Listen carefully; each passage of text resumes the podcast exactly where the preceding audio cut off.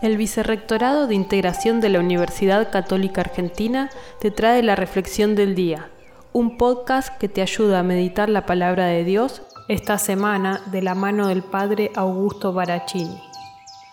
Amigos y amigas, hoy sábado 18 de diciembre de 2021, ciclo C, rezamos con el Evangelio de San Mateo, capítulo 1, versículos 18 al 24.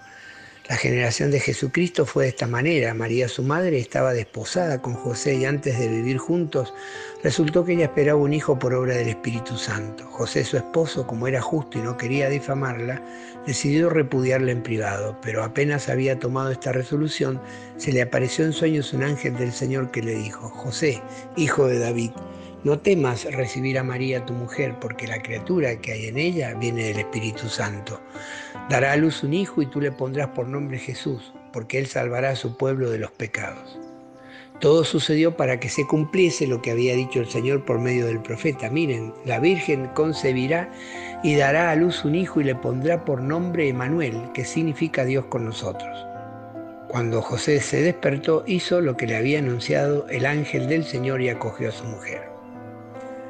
José, hombre puro y santo, recibe a María como su mujer tras anunciarle el ángel a través de un sueño que lo concebido en su seno es obra del Espíritu Santo, por lo tanto que ella iba a ser la Madre de Dios.